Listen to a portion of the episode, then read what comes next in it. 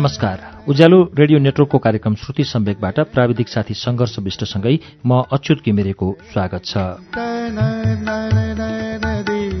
श्रुति सम्वेकको आजको श्रृङ्खलामा हामी भुवनहरी सिगदेलको उपन्यास जदौ मालिकको चौधौं तथा अन्तिम श्रृङ्खला लिएर आइपुगेका छौं।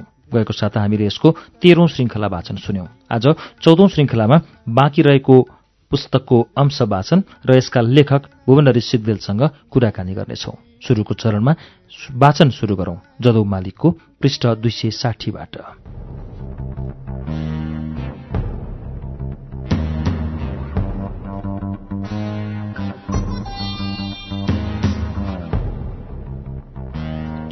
हजुर प्रताप ध्वजलाई परेको दखल बाहेक अरू सबै कुरा सिगरेटले गरेका नाटक हुन्। यस्ता नाटकमा सफल अभिनय गर्न सकिने हो कि होइन भन्ने चिन्ता सुरु सुरुमा हामीलाई लाग्थ्यो। लम्पटलाई उसैको लम्पटमा सुताउने हजुरका सङ्केत पहिलाका पत्रमा थिए। सिगरेट र म पालै पालो बस्ती बस्तीमा घुम्न थाल्यौं। प्रतापले नभने पनि छानी छानी तरुणीहरूलाई हवेलीमा पठाइदिन थाल्यौं। यस्ता कामले ऊ हामीसँग धेरै खुसी थियो। चिताफोरीलाई हामीले नै नकार्न थाल्यौं। परपरका केटीको बिहे गापचुपमा गाउँमै गराइदिन थाल्यौं। तिनलाई चाहिने पैसा हामी नै दिन्थ्यौं। पैसा त मालिककै हो। यसबाट हामीलाई फरक पर्ने कुरै आएन। समस्या थियो। उसले आँखा लगाएका केटीहरूका सम्बन्धमा। हामीले केटीका बाबुआमाहरूलाई सम्झायौं। बालबालिकाकालाई मालिकका हवेलीमा लिएर नजाने। ऊ बस्तीतिर घुम्न आउँदा तिनलाई घरभित्रै लुकाउने। पठाउनै पर्दा पन्ध्र वर्ष नलागि चित्ताफरीमा नपठाउने। प्रताप ध्वज जुवा खेल्न असाध्यै मन पराउँछ। पहिला बस्तीका जुवाडेलाई उसको हवेलीमा डाकेर दिनभरि जुवा खेल्थ्यो पनि। यो काम राम्रो होइन भनेर त्यस्ता व्यक्तिलाई पहिले हड्केका थियौँ। हजुरसँग सम्पर्क हुन थालेपछि सिगरेट र मेरो सल्लाह भयो। यो प्रताप ध्वजको अर्को लम्पट हो। उसलाई दिनभरि हवेलीमा बन्द गर्ने यो उत्तम उपाय हो भनेर क्रमशः जुवाका खाल बसालिदिन थाल्यौँ। यसबाट दिनमा अरू कुरा उसले सोच्नै नपाउने भयो। रातको लागि आइमाई छँदै थिए। लत बसेको मानिसलाई पाता कस्न डोरी नचाहिने रहेछ। लतको डोरीले कसेपछि मै हुँ भन्ने बहादुर पनि मुसो जस्तै खोरमा पस्दो रहेछ।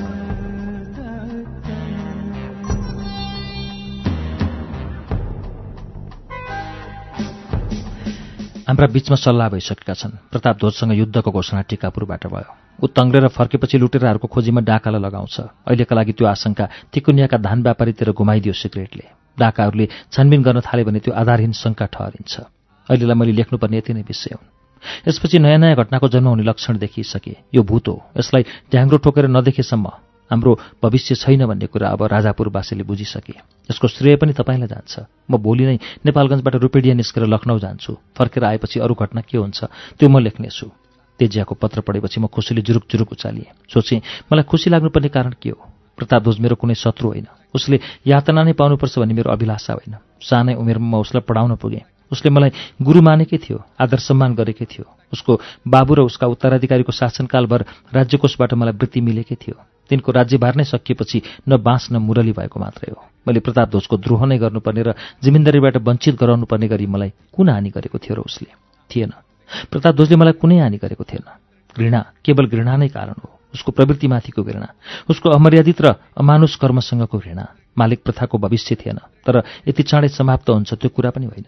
दास्ताको कम्बलले टपक्क ढाकेर अहङ्कारका पैतालाले मानिसका शिर कुल्चन छोडेको भए आयु लम्बिन सक्थ्यो उसको।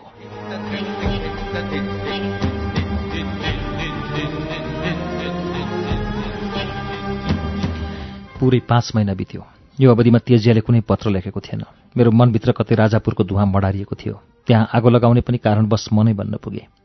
कुलदुलीको खास कारण के थियो भने राजापुरको बाघ घाइते भएको थियो। त्यसले आक्रमण गर्न पायो भने त्यो हमला घातक हुन्छ। घाइतेलाई ठेगान लगाउने दुईटा तरिका मात्रै छन् मृत्यु या खोर। यो उपाय मैले तेजियालाई पहिले बताइदिनु पर्थ्यो। विचार पुर्याएनन् भने सङ्कट निम्तिन सक्थ्यो। अहिले भए पनि पत्र लेख्नु पर्यो। यी विषय मनमा पाक्दै थिए जेठको अन्तिम हप्ता तेजियाको चमत्कारी पत्र मेरो हातमा पर्यो। तेजियाले लेखेको थियो प्रतापध्वज पुरा चार महिना लखनऊ अस्पतालमा बस्यो। उसको गोडा राम्रोसँग जोडियो। साधारण हिडुल गर्न सक्ने भयो। अलि धेरै हिँड्नु पर्दा बैशाखीको भर लिन्थ्यो। हवेलीमा आएपछि एक दिन उसले मसँग सोध्यो लुटेर पत्ता लगाउनु? भनेर मैले तँलाई लखनऊमा भनेको थिएँ। सिगरेटलाई त धेरै पटक भने। त्यो काम के भयो पटवारी? खोइ मालिक थरीथरीका अड्कल र अन्दाज मात्र आए। यकिन गर्न सकिएन। कस्ता अड्कल आए? त्यो काम तिकुनियाकै लुटेराहरूले गरे भन्ने एउटा अन्दाज छ। अर्को अड्कल कतै नयाँ डाका दलको हो कि भन्ने पनि छ। तेस्रो अड्कल छ हाम्रो जिम्मेदारीको ईर्ष्या गर्ने जिम्मेदारका गुण्डाबाट भएको हो मैले भने। तेरो र सिगरेटको काम सही कुरा छानबिन गर्ने हो। अड्कल शून्य त होइन। अड्कल शून्य पक्कै होइन मालिक। कुनै सूत्र फेला परेनन्। हेरपटवारी। व्यापारीको काम यस्तो हुँदैन। यसबाट उनीहरूको विश्वासै समाप्त हुन्छ। अरू जिम्मेदारबाट यो काम हुँदैन किनभने तिनलाई हाम्रो शक्ति पहिले थाहा भइसकेको छ। डाकाको काम यस्तो हुँदैन। तिनका साथमा कुनै हात हतियार र घोडा पर्यन्त थिएनन्। यसको मतलब तिनीहरू पैदल हिँडेर जङ्गल पसे। तिनको पिछा मात्र गर्न पाएको भए पक्रिने थियो। कसले गरोस् पिछा? सिगरेटलाई त्यो हालत बनाए। मैले कम्मरको पेस्तोलसम्म थुत्न पाइनँ पटवारी। ऊ कसेर कुरा गर्न थाल्यो। जे हुनु भइसक्यो मालिक तर म पनि त्यहाँ जानुपर्ने रहेछ। त गएर के हुन्थ्यो? एकजना घोडा भएतिर छिपेर बस्ने दुईजना पैसा लिन जान सकिन्थ्यो नि। कस्तो कुरा गर्छस् पटवारी त? त्यहाँ लुटेर आउँछन् भन्ने शङ्का भएको भए पचासजना लगिन्थ्यो नि। किन तिनजना मात्र? एउटा काम गर। कुन काम मालिक? मेरो पलङको डस्नामा निकै चिठी पत्र छन्। तीमध्ये मेरा गुरुले मलाई नभेटी गएपछि लेखेको ठाडो पत्र छ। त्यो झिकेर ले। म उसको कोठातिर गएँ। मेरो मनमा भूकम्प थियो। यसले कुरालाई कस्तै छ? के उपाय गर्ने हो? सोच्न सकिनँ। हजुरले लेखेको पत्र फेला पर्यो। तल आउँदा गौरिया र सिगरेट मालिकका नजिकै उभिएको देखेँ। मालिकले गौरियालाई भने तेरो हात नर्सको भन्दा पनि हलुका छ। हिजो त कता गइस कुन्नी? मौरी मालिस गर्न आएकी थिए। रङ्ग न ढङ्ग। हलुका हुनुपर्ने ठाउँमा राति कर कर दुख्यो। ऊ मुस्कुरायो। मालिक साहबका कुरा पनि कस्ता। मेरो रूप छैन त? ऊ कम्ता थिएन। म त न्यास्रिसकेको छु सिगरेट। राति एक्लै निद्रा लाग्दैन। मौरी पनि घोसिए छ यो ठिकै थिए बुढी भइहाली। यसो नयाँ नौलो व्यवस्था गरिँदैन।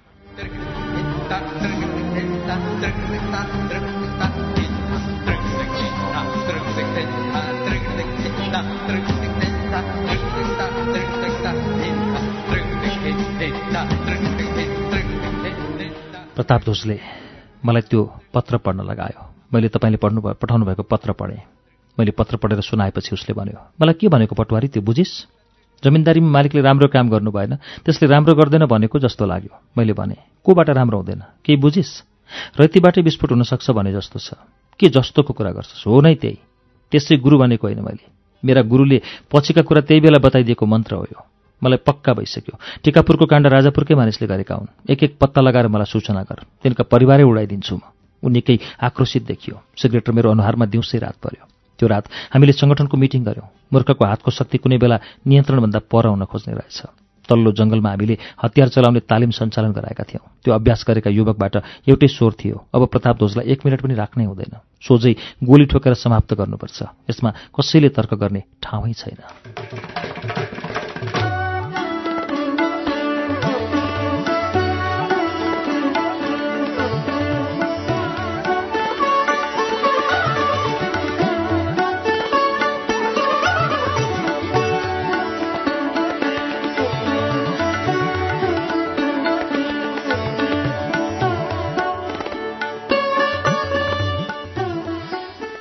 हामीले योजना बनायौँ त्यो रातको मिटिङमा।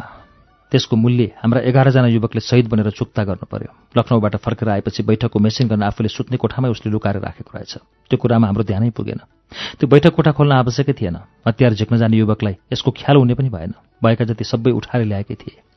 योजनाअनुसार सबै काम सकियो। सिगरेट उसको ढोका बाहिर पुगेर मालिक मालिक भन्यो उसको आवाज आयो ए सिगरेट छिटो ढोका खोल। सिगरेटले ढोका खोल्यो। प्रताप ध्वज त गन भिरेर एक हातमा ठूलो टर्च लिएर थरथर कामेर उभिएको अवस्थामा देखेछ उसले। ढोकाको सिगरेटलाई धक्काउँदै मूल ढोकातिर टर्च देखाएर बार्दलीबाट भरर गोली हान्दै बर्याङको डिलमा पुगेछ। त्यहाँबाट आँगनतिरका युवकलाई भुटेछ। उसैको टर्चलाई लक्ष्य गरेर छेउतिर पोजिसन लिएको युवकले पनि गोली वर्षायो प्रताप ध्वजको घाइते गोडाको पिँडोला र तिग्रामा गोली लाग्यो। ऊ संयमित हुन नसकेर ड्याममै बार्दलीको भुइँमा पछारियो। उसले बालेको टर्चको आधारमा धारापट्टिबाट यो दृश्य मैले पनि निहालिरहेको थिएँ। उसको बायाँ हातको टर्च बरन्डातिर गुड्कियो र निभ्यो। उसले भिरेको गन पनि काँधबाट फुत्किएर भर्याङका खुड्किलातिर झरेको आवाज आयो। बैठकको ढोकामा आड लागेर उभिएको सिगरेटले पनि यो अवस्था बुझेछ। उसलाई पनि आफ्नै युवकले हानेको गोली लाग्न सक्ने खतरा थियो। बारदलीमा घिस्रिँदै आएर प्रताप ध्वजलाई टपक्कै टिपेर काँधमा राखेछ। तबेलामा पसेर छामछाम छुमछुम गर्दै घोडाका लगाम र काठी कसेछ बिचराले। प्रताप ध्वजलाई टिपेर एउटा घोडामा राख्यो। बिस्तारै लगाम हातमा दिँदै फुसफुसाएछ। राम्रोसँग लगाम समाउनुहोला अडेर बस्नुहोला सिगरेट अर्को घोडामा चढ्यो। कोठियालाई लक्ष्य गरेर रातको अँध्यारो चिर्दै दुवै घोडा दगुरिए। घोडा निकै पर पुगे भन्ने बुझेपछि म माथिको बार्दलीमा गएँ। गुड्कीको टर्च खोजेँ। ब्याट्री राख्नेतर्फको बिर्को खुकुलो भएको रहेछ। त्यसलाई कसेँ। बाल्नु अघि युवकहरूलाई भने थाहा पायो होला प्रताप ध्वज यहाँबाट भागिसक्यो। आफ्नो बन्दुक तल राख। मैले बत्ती झिलिक्क मात्र पारेको थिएँ। आँगनमा थुप्रिएका लास देखेँ। बर्याङको बिचमा अड्किएको मेसिनगन उठाएर आँगनमा गएँ। मलाई भन्न रिङ्गटा लाग्यो। मेरो हातको बन्दुक एकजना युवकको हातमा थमाएकोसम्म थाहा छ। त्यसपछि एक घन्टा म बेहोस भएर त्यही आँगनमा लडेछु।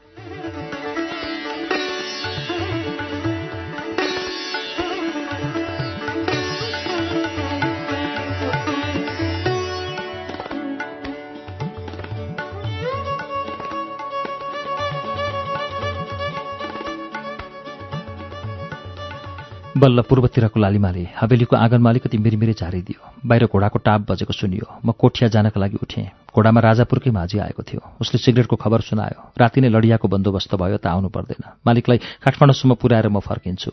बाहिर घाटबाट फर्केका मलामीको आवाज आयो। आँगनमा गुजुमुजु उभिएर तिनले नारा लगाए। मालिक प्रथा मुर्दाबाद। राजापुरको जिम्मेदारी अन्त्य भयो। जमिनको मालिक हामी हौ। हाम्रो एकता अमर होस्। वीर शहीद जिन्दाबाद।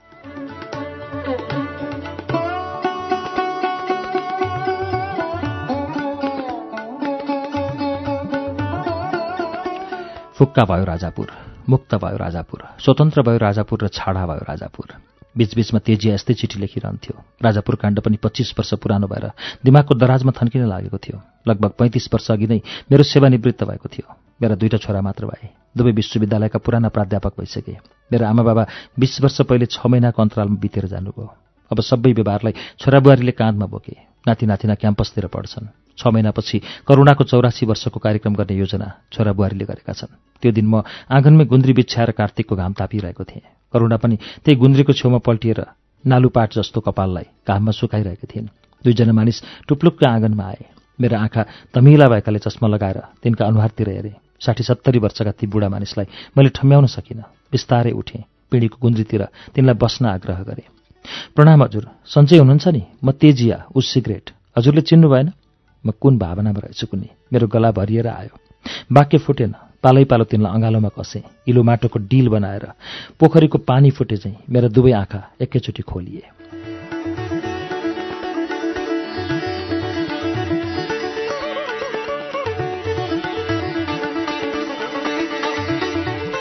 मेरा आमा बाबा बित्नु हुँदा पोखरीको पानी आधा आधी छचल्केर बगेको हुँ। यी दुवै भाइको अप्रत्याशित आगमनले पोखरीको बाँकी पानी पनि सट्टै सुकाइदियो। निकै बेरपछि म सम्हालिएँ तैपनि निथार पिथार पोखरीको पानी भने बग्दै थियो। मैले बल्ल भने ल यता बसौँ। खबरै बिना कसरी आयो? बुढा पनि भएछौ मैले त ठम्याउन सकिनँ। के आश्चर्य! मलाई आज कसरी सम्झ्यौ? सोध्दै खोज्दै आयो हजुर। हामी हिजो आइपुगेको। मेरो छोरो इन्जिनियर छ सडक विभागमा। उसले यहीँ गौशालामा घर बनाएर परिवारसहित यतै बस्छ। राति हामी पनि यहीँ बस्यौँ। हजुरलाई नबेटी जान मनले मानेन। तेजियाले भन्यो करुण पनि निकै उत्सुक हुँदै उठेर मसँगै बसिन्। के छ राजापुरको हालखबर? मैले सोधेँ। अब त सबै राम्रो छ। पहिला केही वर्ष त दिक्कै लाग्दो अवस्था थियो। उन पनि वर्षौंसम्म खोरमा थुनिएको मृगले ढोका फोरेर खुल्ला फाँटमा दगुरे जस्तो अवस्था भएको थियो। मानिसलाई मानिसको ठाउँमा ल्याउनु निकै प्रयत्न गर्नु पर्यो सिगरेटले भन्यो। दुवै भाइ कुरा गर्न जान्ने भएछौ। हजुरकै सङ्गत र समयले सिकाएको। रैतीबाट अब त पुरै जनता भयो होला होइन? त्यही मृग जस्तै खोरमा खानिँदा कैँडा लागेका हातगोडा थिए लड्दै पछारिँदै बल्ल सही तर्काले हिँड्न थाले। समयले अभ्यस्त तुल्याउँछ। आइमाईको स्थिति त सुधारियो होला नि मैले सोधेँ। सुधारियो। तर त्यो पनि पहिले अलि बढी उचालिएको थियो। यौन स्वतन्त्रताको स्वाद तिनले हिजै पाएका थिए। त्यसैको अवशेष धेरै समयसम्म रह्यो। अब त हाम्रा छोरीचेली पनि पढेर ठुल्ठुला जागिर गर्ने भइसके हजुर। तिमीहरूको सङ्गठन कस्तो छ नि? त्यसलाई युवकले राम्रोसँग चलाएका छन्। सङ्गठनबाटै चारवटा माध्यमिक विद्यालय चलाएका छौँ। पहिलेका कुरा सम्झिँदा त सपना जस्तो लाग्छ राजापुर तेजियाले बतायो। साह्रै खुसी लाग्यो। जमिनको उब्जनी कसरी बाँडफाँड गरेका छौ? त्यो बेला उब्जनीको तीन खण्ड किसानलाई एक खण्ड सङ्गठनलाई र त्यो एक खण्डलाई पनि आधा हिस्सा प्रताप ध्वजलाई छुट्याइदिएका थियौँ। केही वर्ष यो प्रथा टिक्यो। अब त सबै हक हिस्सा जनताकै भइहाल्यो। धन्यवाद। धेरै विवेक पुऱ्याएछौ हवेलीको भण्डार पनि त्यही बेला खोल्यो होला होइन? उसै बेला सङ्गठनले खोल्यो। साढे नौ लाख नगद र बिस तोला सुन दुई धार्नी चाँदी निस्क्यो। त्यो सम्पत्तिलाई सङ्गठनले अक्षयकोष खडा गरेर त्यसको ब्याज विद्यालयमा खर्च गर्ने नियम बनाएर राखियो।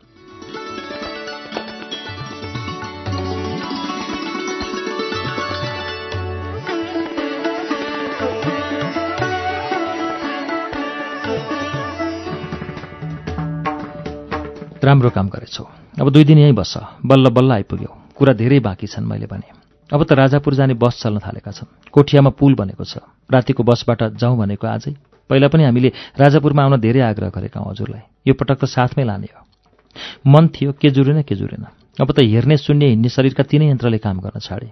यो अवस्थामा राजापुरको यात्रा होइन। यमपुरको भ्रमणलाई तयारी गर्ने होला। बिचरो प्रतापको खबर के छ नि? केही बुझेका छौ? बुढो भयो होला। पुराना सम्झँदा हुँदा उसमाथि घृणा नै लाग्छ। तैपनि यता आएका बेला उसलाई भेटौँ जस्तो लागेर आज बिहान उसको घरमा गएका थियौँ हामी।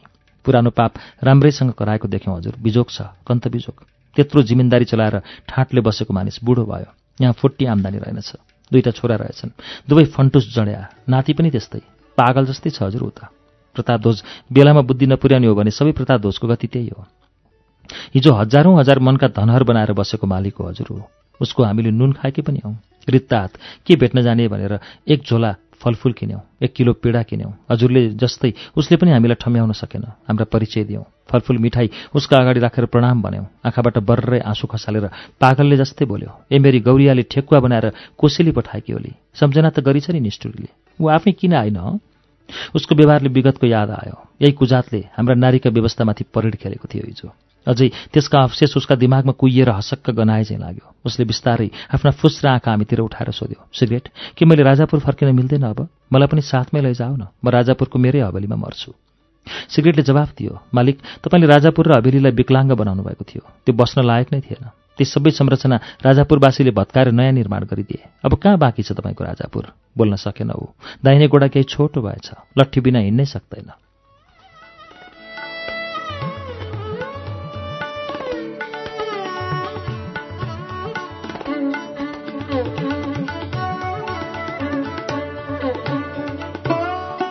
दिनभरि घरमै बस्ने बगैँचातिर डुल्ने गर्दो रहेछ। यहाँको आधा जमिन पनि छोरालाई दिइसकेछ। ऊ भने दुई बजेपछि सधैँ घरबाट निस्किनेर गोडा खोच्याउँदै बस पार्कमा जाने रहेछ सिगरेटले भन्यो। बस पार्कमा के काम छ उसको? साह्रै ठुलो पागलपनको काम गर्दो रहेछ हजुर उसले। राजापुर चल्ने रात्रि बस चार बजे यहाँबाट छोड्छ। ऊ ठिक साढे तिन बजे गोडा लेच्याउँदै लट्ठी टेकेर त्यो बसको छेउमा पुग्छ। धुलो र फोहोर लागेको बसको बाहिरी भित्तामा आफ्नो चोर औँलाले लेखिरहन्छ। मेरो राजापुर मेरो राजापुर।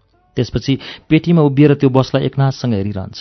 बस जब गुड्न थाल्छ अनि उसले आफ्नो पैताला पनि घरतिर घिसार्न थाल्छ। बिस्तार बिस्तार प्रापको प्रयासचित तेजियाले मलाई फेरि सम्वेद्य बनाइदियो। मेरा पनि लामो उच्छ्वास निस्कियो। मेरो राजापुर मेरो राजापुर।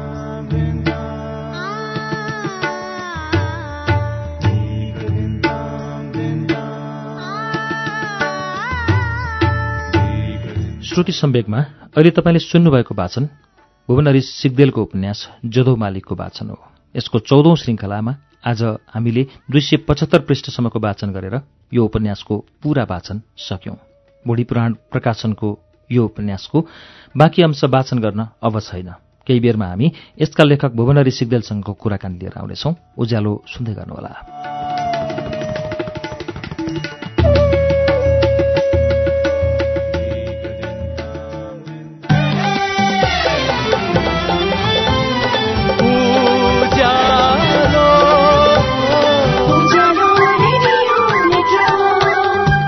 सीधा कुरा प्रश्न विचार।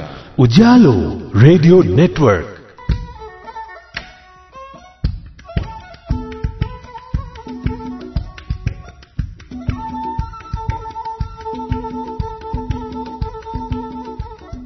श्रुति सम्वेकको आजको अङ्कमा हामीले दुई सय पचहत्तरौं पृष्ठ वाचन गरिसकेपछि जदो मालिकको वाचन सकिएको छ र म यसका लेखक भुवनहरी सिगदेल लिएर आज आइपुगेको छु। भुवनहरी सिगदेलको जदु मालिक सहित नौवटा उपन्यास प्रकाशित छन्। आमोई सारङ्गी रमिला नानी धनञ्जय सुरा सुन्दरी रामदाई उर्मिला र जदो मालिक उहाँका प्रकाशित उपन्यासहरू हुन् भने डेढ दर्जनको हाराहारीमा काव्य कविताका पुस्तकहरू प्रकाशित छन्। यात्रा संस्मरण यात्रा निबन्ध दुईवटा प्रकाशित छन् भने संस्मरण दुईवटा र बालगीत संग्रह पनि एउटा प्रकाशित छ। अचेल उहाँ गद्यमा बढी कलम चलाउनुहुन्छ। दुई हजार त्रिहत्तर सालको जेठ महिनामा पहिलो पटक प्रकाशन भएको जदो मालिकको दोस्रो संस्करण दुई हजार चौहत्तर सालको भदौमा आएको थियो र हामीले वाचन सुनाएको पुस्तक चौहत्तर सालको दोस्रो संस्करणवाला पुस्तक हो। जदो मालिकको हामीले चौध श्रृङ्खला लगाएर वाचन पूरा गरिसक्दा उहाँलाई प्रतिक्रिया कस्तो आयो? भुवन सर? हजुर। धन्यवाद अर्जुन सर तपाईँले र तपाईँको उज्यालो परिवारले माया गरेर यो जदौ मालिकको वाचन गरिदिनु भयो मैले बडा चाखपूर्वक म आफैले पनि सुने आफैले लेखिराखेको उपन्यास हो सुने। र यसमा के भयो भने अलि पाका लेखकहरूले पनि मसँग भेटेको बेला हो त्यो अद्भुत कसरी तैँले त्यो बर्दियाको अद्भुत छैन विभत्स रस राखेर कसरी लेख्न सकेको होला त्यस्तो त ऊ छैन भनेर मसँग त छैन भन्ने गुनासोहरू गर्नुभयो। तर त्यस्तो होइन त्यसको लागि अनुसन्धान गर्नु पर्यो खट्नु पर्यो हेर्नु पर्यो। लेखकले कोठामा बसेर गतिलो साहित्य लेख्छ जस्तो मलाई लाग्दैन भनेर उत्तर दिन्थे। र धेरै साथीहरूबाट यो प्रतिक्रिया तपाईँको भाषणको प्रतिक्रिया मलाई आइहाल्थ्यो। र धेरैबाट मैले बधाई खाएँ। त्यो बधाईको पात्र मुख्य स्रोत चाहिँ तपाईँ हुनुहुन्छ र तपाईँलाई चाहिँ म धन्यवाद दिन्छु। यो यतिको लेखिसक्दाखेरि त्यो अब सबै तपाईँले आफैले भोग्नुभएको अनुभव गर्नुभएको त होइन। दरबारभित्रका कुराहरू छन्। दरबारबाटै उछुटिएर गएको पात्र त्यहाँ छ। पात्र त्यहाँ छ होइन? त्यो यस्ता चिजहरूको स्रोत सामग्री तपाईँले कहाँबाट जुटाउनु भयो अरू त बाहिरको कुरा त म आफै पनि अलिकति घुमक्कड मान्छे हुँ र घुमेर पनि म हेर्छु। अब यही उपन्यास लेख्न पनि म राजापुर गएर बसेको हुँ। त्यहाँका चौधरी थारूहरूसँग यो भाषा सिक्नलाई निकै बल परेको थियो मलाई। अब दरबारभित्रको कुरो साँच्चै अब कसरी थाहा पाइस्? यो चाहिँ जब ज्ञानेन्द्र गद्दी छोडेर श्री पेज जनतालाई जिम्मा दिएर दरबारबाट निस्के त्यसको भोलिपल्टको देशान्तर पत्रिकाले लेखेको एउटा विचित्रको खबर मैले पढेँ। कि ज्ञानेन्द्र निस्किँदाखेरि बयालिसजना दरबारभित्रका नानीहरू आफन्तलाई जिम्मा लगाएर गए। र एकजना बुढी नानी चाहिँ त्रिभुवनकी नानी त्यो पनि त्रिभुवनकी नानी चाहिँ रत्नासँगै बस्ने भैन नारायण हिडीमा भनेर यस्तो समाचार आयो। म म आत्मी कहाल लिएँ कि बयालिसजना नानी त्यहाँभित्र तपाईँको दरबारको चौघेराभित्र यो के प्रयोजनको लागि हो भनेर मलाई त्यो खोजी गर्न मन लाग्यो। अब त्यो भित्रको मैले त्यो रनिवास देखेको छैन। तिनीहरूको रासलीला गर्ने ठाउँ कस्तो हो कस्तो सज्जा हुन्छ थाहा छैन। भनेपछि यो कसले मलाई बताउँछ? भन्ने मेरो चाहिँ ऊ भयो। खुल्दुली भयो दिमागमा तर मलाई नखोजी भएको थिएन। संयोगले मेरो कस्तो भने मेरो आफन्त एकजना दरबारमै जागिर खाएर जिन्दगीभरि दरबारभित्र जागिर खाएका र रिटायर भएका चाहिँ एकजना मेरा मित्र छन् ती मित्र कहाँ? गएँ शनिबारको दिन बाबु तँलाई दरबारभित्रको ती भाइ पर्छन् तिमीलाई कति धेरै थाहा छ यो रङ रनिवासको बारेमा भन्दाखेरि उनी हाँसे। नानीको बारेमा कति थाहा छ भन्दा पनि हाँसे। अनि किन हाँस्छौ भनेको दाई मैले एकपटक चारधाम उन्नाइसजना नानीको डब्फा लिएर एक महिना भ्रमण गर्ने मान्छे मै हुँ। त्यहाँ ती बुढी बुढी नानीहरूलाई चाहिँ चारधाम पठाएको थियो दरबारले भनेर कुरा गरे। भनेपछि तिमी के त भित्र गएका छौ र निवासभित्र? भन्दा अँ म त कामै त्यस्तै हो। त्यहाँको सबै कुरा हेर्नुपर्ने खानपान हेर्नुपर्ने। भएको हुनाले मेरो काम पेसा नै त्यही हो। म भित्र गएर सबै देखेको छु। भनिसकेपछि तिमी मलाई तपसिल बताऊ। त्यहाँको सचित्र वर्णन गर्नुपर्छ मलाई। भनेर मैले उ गरेँ म डायरीमा टिप्न थालेँ उनी कथा वाचन गर्न थालेँ त्यसभित्रका के हुन्छन् कसो हुन्छन् भाषा के हो कसरी बोल्छन् कस्तो व्यवहार गर्छन् का कुरा चाहिँ सबै मैले ती भाइबाट पाएँ। त्यो चित्र नै मैले उस ऊबाट खिचेको हुँ। मैले अहिलेसम्म भन्नुहुन्छ भने म दरबारभित्र पसेको छैन। त्यसरी चाहिँ तपाईँले स्रोत जुटाउन स्रोत सक्नुभयो जुटाएँ मैले हजुर। यो जदो मालिकको सुरुको पार्टमा एकदम दरबारभित्रको मात्रै कुरा छ। एकदम त्यो जोसिलो भएर आउँछ। त्यसपछि त्यो एउटा चोइटेको पात्र उतातिर पुग्छ र फेरि पुरै राजापुरतिर लैजानुहुन्छ हुन त लेखकको आफ्नो त्यो लेखकीय स्वतन्त्रता आफ्नै ठाउँमा छ तर पाठकले पनि फेरि आफूलाई त्यहाँ सहचर्यता कायम गर्दै जाँदाखेरि कि राजापुर मात्रै भइदिएको भए कि दरबारै दरबारबाट अगाडि बढेको भए हुन्थ्यो जस्तो मलाई व्यक्तिगत रूपमा वाचन गर्दा चाहिँ त्यस्तो लाग्यो। अरू कसैको प्रतिक्रिया त्यस्तो आएको छ? त्यस्तो किसिमको त आएको छैन तर म आफैलाई पनि लागेको हो कि एउटै कथा भइदिएको भए हुने। भन्ने लागेको हो। तर के छ विडम्बना भने सामन्त बनाउनको लागि र तत्कालीन जिमिन्दार ठूला जिमिन्दार बनाउनको लागि दरबारको कुनै न कुनै प्रकारको हात र आशीर्वाद रहेकै हुने कुरा मैले पत्ता लगाएँ। सानातिना ती रजौटा र जिमिन्दारहरू त दस आठ बिघा सय पचास बिघाका जिमिन्दार त आफै आफ्नै बुताले पनि गरेका भेटिए तर हजारौं बिघाको चाहिँ जिमिन्दार चाहिँ भेटिएन। त्यो गाह्रो विषय थियो। भनेपछि त्यो पात्रलाई त अलि बढी नै सामन्त बनाउनु छ मैले भनेपछि दरबारमै पुर्याउनु पर्यो। दरबारको आशीर्वाद प्राप्त भएको चाहिँ पात्र मलाई चाहियो भन्ने भयो। त्यसो भए किन त म भर्याङ मुनिको महाराजलाई नै यो जिम्मेदार नबनाऊ भन्ने सोच आयो मेरो लेख्ने बेलामा र म दरबार पसेको हुँ। अन्यथा तपाईँले भनेको जस्तो राजापुरमै बसेर मात्रै दरबार नपसेको भए पनि हुने थियो कि? त्यो चाहिँ यो यो हाम्रो आफ्नो आफ्नो यो बुझ्ने शैलीमा पनि पर्छ होला। यो जदौ मालिक लेखिरहँदाखेरि भनौँ न यो अहिले पछिल्लो समय तपाईँको नौवटा उपन्यास पुगिसक्यो। यो समेत गरेर र योभन्दा आठवटा उपन्यास। योभन्दा अगाडि डेढ दर्जन कविता हुन त अझै अझै पनि लेख्दै हुनुहुन्छ। प्रखर तपाईँ अब यो छन्द कवितामा तपाईँको छन्द कविताका समकालीन साथीहरू त्यतिको छन्। फ्याक्टै यो विधा चेन्ज गरेर आजकल फेरि यो गद्यतिर रमन थाल्नु भएको हो कि जस्तो मेरो बुझाइ हो कि हो त्यस्तो? अँ होइन। गएको गएको वर्ष चौहत्तर सालमा हामीले एउटा बडा बहुलठी काम गऱ्यौँ। त्यो तपाईँकै यही स्टुडियोमा मैले राजेन्द्र सुविदेलाई पनि लिएर आएको थिएँ। हाम्रो कुराकानी पनि गराउनु भएको थियो कि पद्य छोडेको छैन मैले लेख्नु छोडेको छैन। तेह्रजना भएर एउटा काव्य बनायौँ। त्यो पनि साह्रै मेहनतका साथ मैले बनाएको हुँ। साथीहरूको समन्वय गर्नु पनि गाह्रो विचारधारा फरक छन्। तिनलाई समेट्न गाह्रो।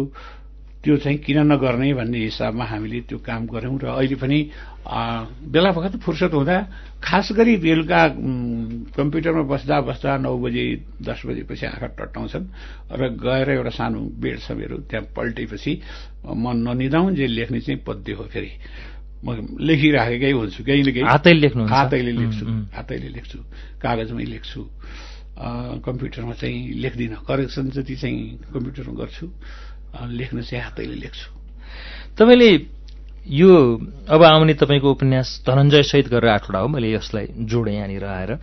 लेख्दै जाँदा भनौँ न मान्छेलाई एउटा उपन्यास वा दुईटा बढी लेखे तिनटाले जीवन मुस्किल पर्छ त्यो पनि चौथो लेख्नलाई न विषय आउँछ न समय मिल्छ। तपाईँले यति छिटो छिटो गरिरहनु भएको छ कि त्यो कवितामा पनि त्यत्तिकै चलेको छ कलम निबन्ध संस्मरणहरू पनि लेख्नु भएको छ। आठवटा उपन्यास लेख्नुभयो। समयलाई कसरी मिलाउनुहुन्छ? सर यो चाहिँ अलिक गति छिटो चाहिन्छ है यसको लागि त। गति असाध्यै छिटो चाहिन्छ गतिभन्दा मति छिटो चाहिन्छ। मैले आख्यान लेख्दा अनुभव गरेको लेख्न बस्दा मलाई समय नै लाग्दैन भन्नुहोस् तपाईँ। म एक महिनामा तपाईँले पढेकै जदौ मालिक मैले ठ्याक्कै एक महिनामा लेखिसकेर ढोका खोलेको हुँ मेरो घरको। तर त्यसको ताना बुना जुन मती भने नि मैले त्यसको ताना बाना तयार गर्न चाहिँ झन्डै तिन महिना लागेको थियो मलाई। भन्दा त्यो चाहिँ गाह्रो हो। ताना बाना मिलाउन। र कथा जब दिमागमा सेट हुन्छ मलाई यहाँबाट यसलाई उठाउँछु र यहाँ पुर्याउँछु र यसमा यस्ता यस्ता पात्र र कथा उपकथाहरू चाहिँ तयार गर्छु भन्ने मैले एउटा स्केलेटन बनाएको हुन्छु त्यो हड्डी। त्यो हड्डीमा अगाडि राखेर मैले लेख्न थाल्ने हो। र त्यहाँ आइपुगिसकेपछि ती उपकथा जोड्दै अगाडि जाँदाखेरि लेखनमा चाहिँ मलाई टाइम लाग्दैन। कसैले भनेको सम्झिन्छु म यस्तै साहित्यिक छलफलमा। अहिले उपन्यास लेख्नलाई चाहिँ एकदम जोस भएको दौडिन सक्ने मान्छे चाहिन्छ अरे देश दौडामा नहिडिकन। उपन्यास चिनाउन मुस्किल पर्छ भन्ने खालको कहावत ठट्टाको रूपमा तर सुनेको छु। अलि त्यो भएर उमेर भएका तन्नेरी लेखकहरू पूर्वदेखि पश्चिमसम्म यात्रा गरिरहेका हुन्छन् उपन्यास प्रचार गर्न।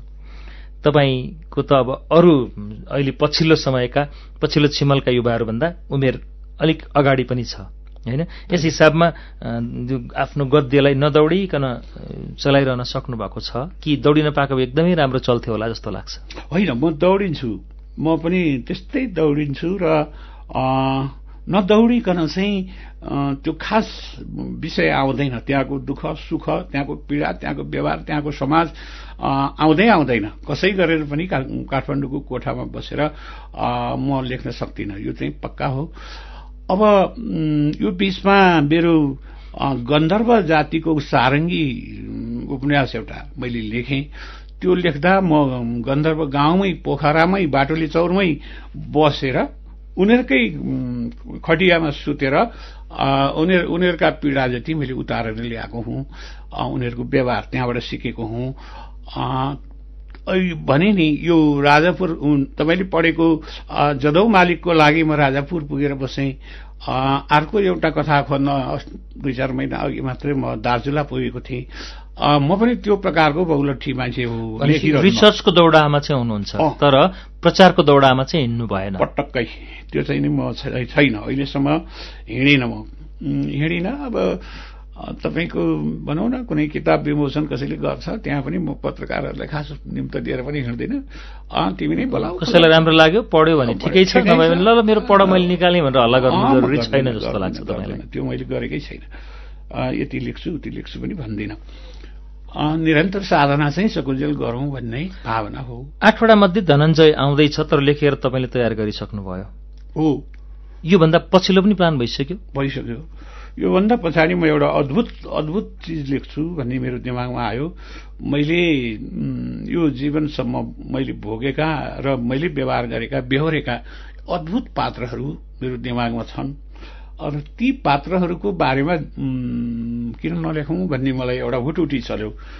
किनभने अचुत सर म चाहिँ काल्पनिक काव्य पनि लेखेका छैन काल्पनिक उपन्यास पनि लेखेका छैन। त्यसमा तथ्य परकै हुन्छ मेरो लेखन। त्यसले गर्दाखेरि ती पात्रहरू उठाउँदाखेरि मलाई केही भोलि मुद्दा आउने हो कि त यस्ता यस्ता अद्भुत पात्र छन् कि पत्याउनै गाह्रो। तिनीहरूको व्यवहार र बेहोरा जस्तो एउटा पात्र मैले त्यसमा उठाएको छु त्यो भालुबाङको कालाकाँटेदेखि दस किलोमिटर सोतैया गाउँमा छन् उनी बाँचेकै होलान्। मैले भेटेको छ वर्ष अगाडि हो त्रियासी वर्षका थिए। र उनी दिनमा सोह्र बोतल रक्सी खान्थे। त्यो मैले देखेर आएँ। है? अनि रोग तपाईँलाई केही छैन भनेर सोधेको थिएँ। त्यो रातभरि म सुतिनँ उनीसँग इन्टरभ्यू लिएर बसेँ। भन्दा रोग त आएको थियो। बिस वर्ष जति अगाडि चिनीको रोग आएछ तर त्यसलाई मैले दुई महिनामा भगाइदिएँ। भने अनि कसरी भगाउनु औषधि खानु भएन। डाक्टरले त लेखेको थियो त्यो औषधि किनेन यो यहाँ मेरो आँगनको डिलमा निमका निमको रुख छ त्यसको स्याउला मैले पकाएर तरकारी खाएँ। भातसँग मुछेर दुई महिना खाएको बाबु त्यो त कहाँको कहाँको अहिलेसम्म व्यवस्था हो। र यी अनौठा पात्रहरू क्या जीवनको अनि सबै मैले उनको जीवन कहाँ कहाँ जन्मिनु भयो कसरी आउनु सबै सोधेको सोधेर टिपेर ल्याएको थिएँ मलाई सजिलो भयो। भन्दा त्यस्ता अद्भुत पात्रहरू छन् मसँग। र त्यही बारे मैले लेखिरहेको छु अहिले। लेखिरहेको छु र अघि तपाईँ कहाँ आउनुभन्दा अघिसम्म पनि म एउटा दुईजना यस्ता विलक्षण पात्रको बारेमा लेखिरहेको छु। त्यो अन्तिम हो मेरो सकिन्छ त्यति लेखेपछि। दस आठ पेज थप्न बाँकी छ। मैले पच्चिस सालमा प्रेसमा जागिर खाएँ। क्या हजुर सर? एसएलसी सक्ने बित्तिकै पैसाको पनि खाँचो पर्यो। डेढा भाडा तिर्नु पनि गाह्रो थियो। खाएँ। यस्तो प्रेसमा जागिर खाएँ त्यसको दुईजना पार्टनर हुनुहुन्थ्यो र त्यहाँ मैले थाहा पाएँ कि बाह्र वर्षदेखि उहाँहरूको बोलचालै छैन काटाकाट छ। तर प्रेस यस्तो ब्युटिफुल चलेको छ उनीहरूको अफिस बस्ने टाइम तोकिएको छ ठ्याक्कै। एकजना बिहान आठ बजे आएर ढोका खोल्छन् र एघार बजे जान्छन्। एघार बजे अर्को पात्र आउँछ र त्यही कुर्सीमा बस्छ। अनि ठ्याक्कै पाँच बजे त्यो बिहान उठेर जाने पात्र आइपुग्छ ऊ उठेर बाहिर जान्छ सिद्धियो तर कारोबार पनि राम्रो छ त्यो त्यसको चाहिँ व्यवसाय पनि असाध्यै चलेको प्रेस त्यतिखेर नाम कमाएको प्रेस। मलाई बडा अचम्म लाग्यो यिनीहरूको के हो यो यो यो रहस्य भनेर।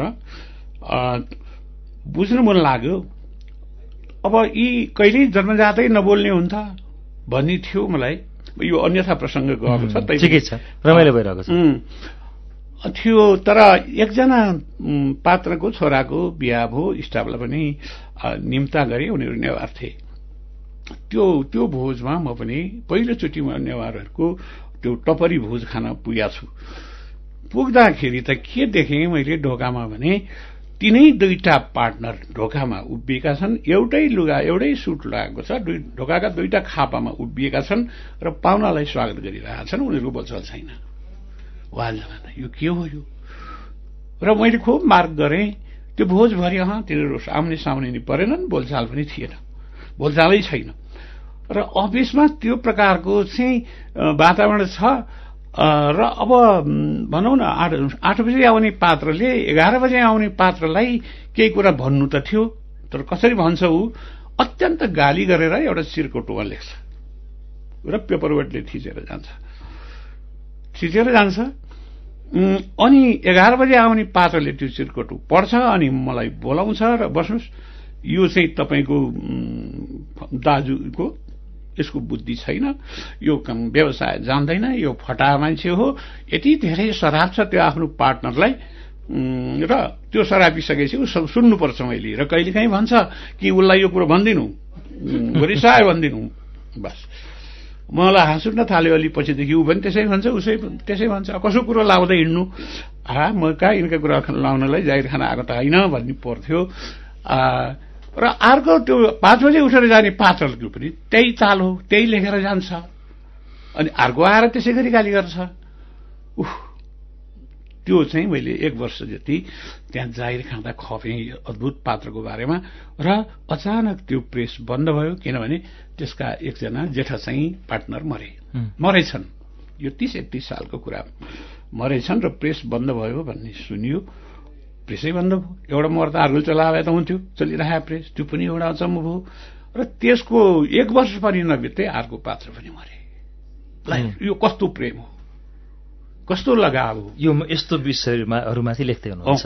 यो उपन्यासको नाम राखिसक्नु भयो यो उपन्यास चाहिँ होइन। यो यसलाई संस्मरण भनेको छु। मैले सत्य हो यो संस्मरण संस्मरण। मैले बेहोरेका मान्छेको यो लेखिरहेको छु म। अहिलेको नयाँ पुस्तालाई अब हामी लगभग अन्त्यतिर छौँ। ए हजुर। लेखनीमा तपाईँले त किताबहरू पछिल्लो समकालीन पुस्तक सबै पढ्नु भएको छ होइन? कस्तो खालको तपाईँको ठम्याइ छ उनीहरूलाई भन्ने तपाईँको सन्देशहरू के छन्? म चाहिँ के भन्छु भने अहिलेका जो नव प्रतिभा हुनुहुन्छ लेख्दै हुनुहुन्छ उत्साहका साथ लेखिरहनु पनि भएको छ म तिनका पनि हेरिरहेको छु पढिरहेको छु र उनीहरूसँग अध्ययन गर्ने पढ्ने चाहिँ बानी कम भएको हो भन्ने मलाई लागिरहेछ उनीहरूको दिमागमा एउटा कथा आउँछ र त्यसलाई आफ्नै परिवेशसँग जोडेर खर्र लेख्छन् जस्तो मलाई लागिरहन्छ। र मैले हिजो अस्तिको दिन मात्र एकजनाको उपन्यास टुङ्ग्याएर दिएँ। लाउन दाई लाउन दाई पार लाउन सकिन भन्ने कुरा गरेँ र उनको आद्यपान त पढिसकेपछि कथा असाध्यै राम्रो छ शैली राम्रो छ। तर शब्द चाहिँ भएको थियो गएको थियो खाएको थियो भनेको छ। यहाँदेखि अरू भाषा मैले पाइनँ। अनि मैले उनलाई फोन गरेर सोधेँ तपाईँ शब्दकोश पढ्नुहुन्न? पढ्दिनँ दाई अनि तपाईँ अरूको किताब पढ्नुहुन्न? त्यति फुर्सदै हुन्न दाई हो यो समस्या। अहिलेको केटाकेटीमा चाहिँ यो समस्या मैले देखेँ कि उसलाई उसलाई छिटै साहित्यकार भइहाल्नु छ। र एउटा किताब लेखेर ऊ चाहिँ ठुलो मान्छे भइहाल्नु छ। यो प्रकारको भावना धारणा चाहिँ देखिन्छ। ती भाइहरूलाई चाहिँ म के भन्न चाहन्छु भने लाग्नुहोस् लेख्न त लेखिरहनुहोस् तर साथमा एउटा लेख्नलाई दसवटा चाहिँ पढ्नुहोस्। कम्तीमा पनि दसवटा किताब नपढी। अध्ययन राम्रो होस् त्यो भएदेखि अब अन्त्यमा हाम्रो यो यतिको भागमा यो जदौ मालिक वाचन सिद्धियो यो बारेमा हामीले कुरा पनि गर्यौं रेडियोमा सुन्नेहरूले तपाईँलाई सम्पर्क गर्न खोज्नुभयो भने कसरी गर्ने? अब मेरो इमेल ठेगाना हो B H U V N H A R I S I D at the rate Gmail dot com मेरो इमेल ठेगाना हो र मेरो फोन नम्बर हो अन्ठानब्बे पाँच दस पाँच नौ शून्य चार नौ। यसमा इच्छुक साथीहरूले फोन गर्न सक्नुहुन्छ सम्पर्क गर्न सक्नुहुन्छ। हस् धेरै धेरै धन्यवाद। हस् यो मौका दिनुभयो। सिङ्गै त्यत्रो किताब पढिदिनु भयो त्यसको लागि हजुर सर लगायत म उज्यालो परिवारलाई मुरी मुरी धन्यवाद दिन्छु। धन्यवाद।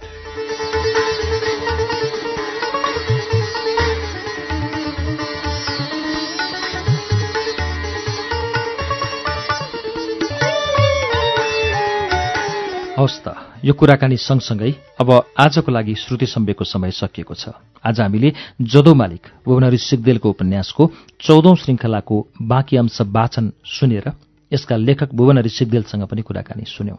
यो चौध श्रृङ्खला लगाएर हामीले वाचन गरेको जदो मालिकको वाचन तपाईँलाई कस्तो लाग्यो हामीलाई प्रतिक्रिया दिनुहोला।